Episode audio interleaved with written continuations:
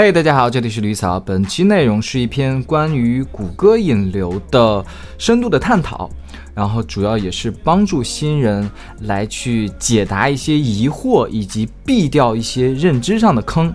啊，整体的这个切入角度其实是观察到，就包括我自己在做独立站的一开始，别管是什么第三方的优化师也好，或者叫什么谷歌所谓的官方的人员也好，来去邀请你开户，并且他说他指导你怎么怎么样，就所有你在和他们后续在对接以及学习的过程中，他们都会围绕这三个方向九个字来去跟你指导，就是加预算，不要停，要学习。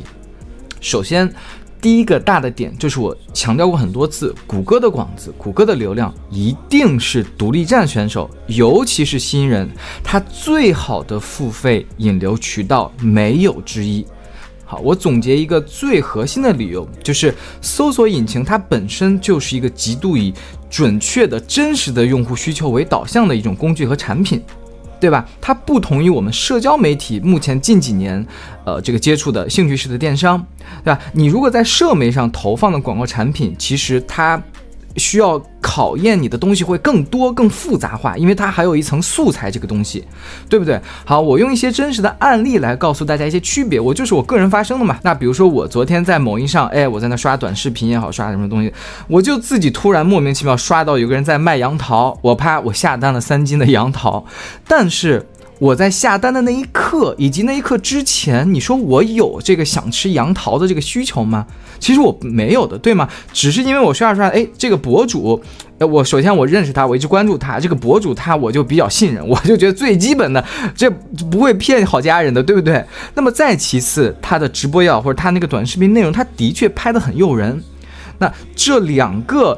条件之下，所以临时激发了我想吃杨桃的需求。当然，前提是我也不讨厌杨桃，我也挺喜欢吃的。那么第二个就是我在某宝上下单了一款狗狗的一次性雨鞋。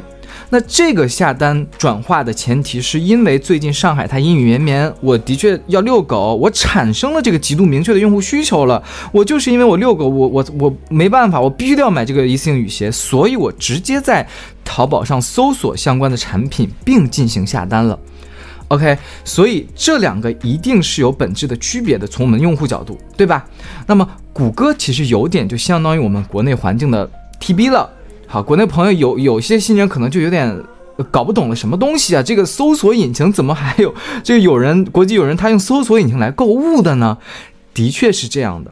那我们整体的原因可能就很复杂很多样了。就我们比如说是因为谷歌它过于强大，对不对？它在整体啊，相较于我们国内的某度哈，它它有可能是因为它过于强大，可以满足全球的人的各类各样的需求。对不对？你去到国呃外国去旅游，你可能要去查一些当地的饭店，哎，你可能找不到像大众点评这样的 app，你只能用 Google 去搜索一些 restaurant，然后去看它的评价等等，对吧？你还是会用谷歌，你查地图用谷歌，所以你在购物的这个环节上，由于谷歌在某些产品体验上还算不错，所以它依然能满足这些用户的购物的需求。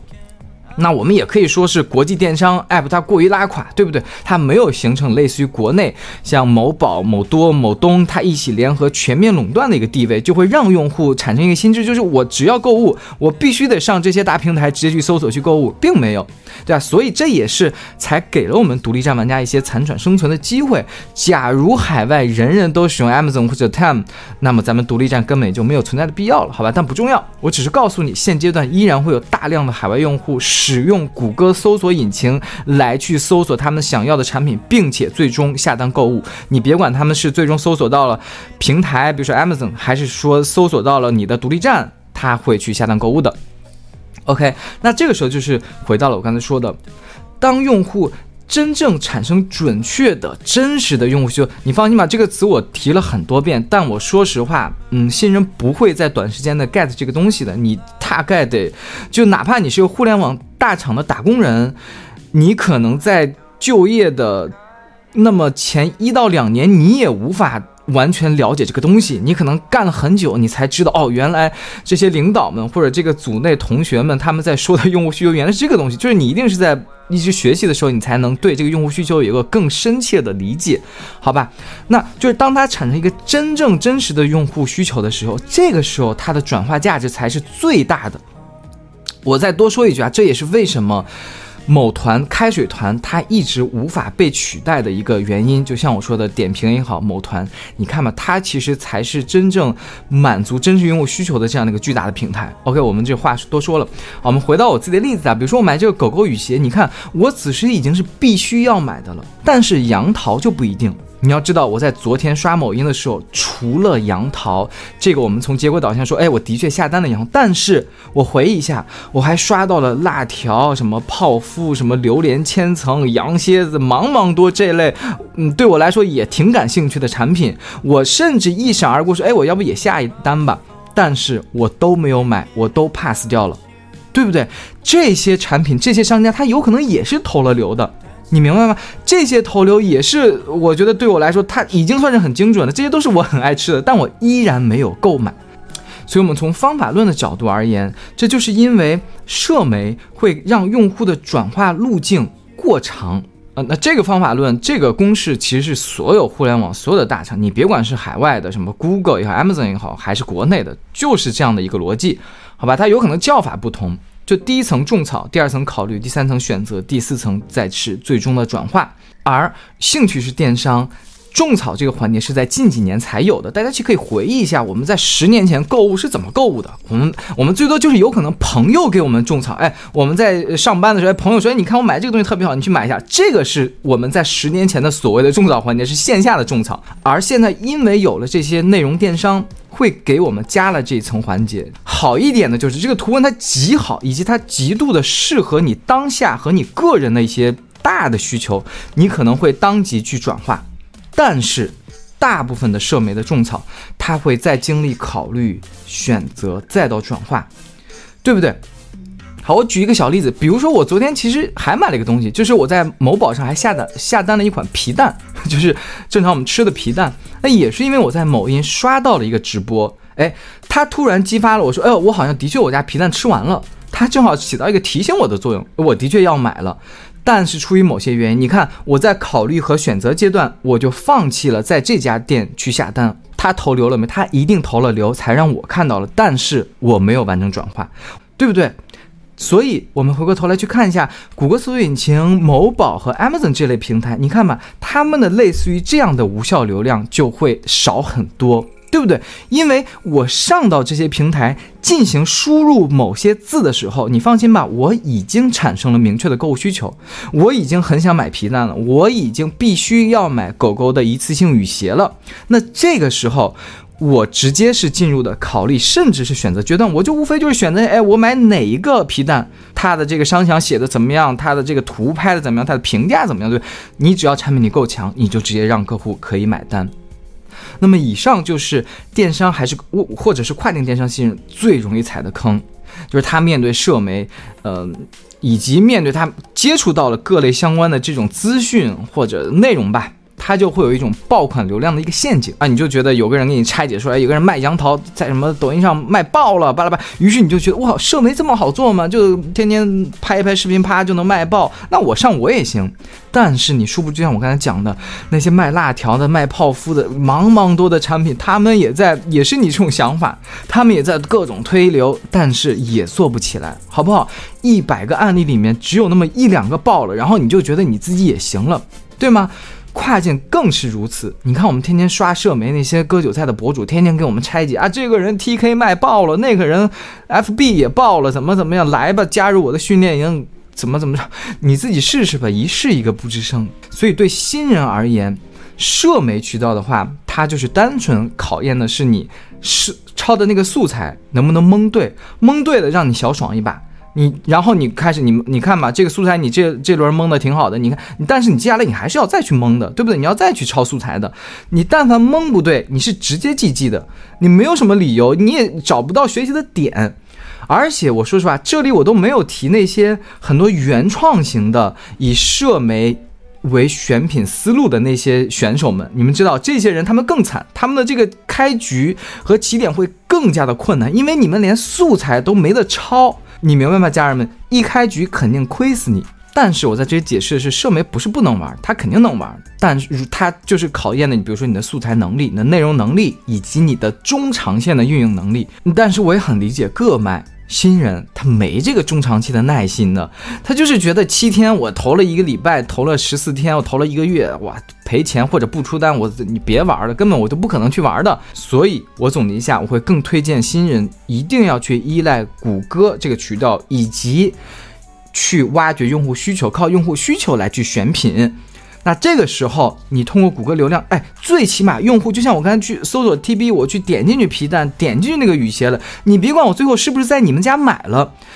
如果我没买，你就会开始去分析我的投放这个流量是不是精准，我的网站、我的产品、我的定价是不是足够的抗打，对不对？你是有的分析，有的去拆解的，这就是我整体去推荐新人们用谷歌的原因。好，那么进入第二个话题，就是我们这个玩笑的本身。就是我们是知道，哎，我们很多新人一开始可能很依赖于第三方，这第三方包括了什么？这优化师也好，还是谷歌自称谷歌官方人员也好。因为首先我不是冒犯的向相关的从业者去去 diss 大家或怎么样，就是绝对没有这样的恶意。相反，我是以这个角度来去劝慰，以就是我们这种客户身份的这种我们自省一下，去摆正我们的期待，以及摆正我们对他们这些相关的从业者的一种身份上的理解。你明白吗？就我先简单说一下，就家人们，就我们作为打工人，对吧？你或者我真的会在乎我们公司是不是会更好吗？你不会在乎的呀，对不对？我们只是在乎工资是不是能照常发，公司也不太 care 我们的，说裁你就裁你，无所谓的，就是就双方就是一个简简单的利益关系。那一样的，乙方的时候也是，你会真的打心底里和客户去共生死吗？不会的呀。你这项目多少钱？你给我打了，我啪给你保质保量的给你交付了，就 OK 了。所以，所谓的这些第三方的优化师投手，人家一样的，和咱们就是一个简简单单的打工人，他们就在打个工，例行公事。你投一投，他拿一个提成，你该不会真的以为，哦，你找了一个什么官方的什么优化师，然后你就能 ROS 起飞，然后就开始暴富了？对吗？这种情况绝对不可能发生的，就有可能发生，也是出现在某些特定的行业的某些特定的人，比如说很多年以前某宝的这种小二的这种身份。你正常你开个户投个广子，人家就拿他提成，然后人家会辅导你最基础的功能，就已经是仁至义尽了，他就是完成他的工作了，好不好？你就不要去期待有更多的回报了。我们再换个角度想一想，如果真的可以的话。这些优化师他自己做个站，自己开始用高超的所，就你你不是期待人家有高超的技术吗？投流技术，对不对？他们自己玩站，自己用高超的技术投，一路暴赚，他不香吗？他在那天天叮铃咣啷，天天辅导你，辅导一百个客户，人这各种问题，天天废话又多，这客户又烦。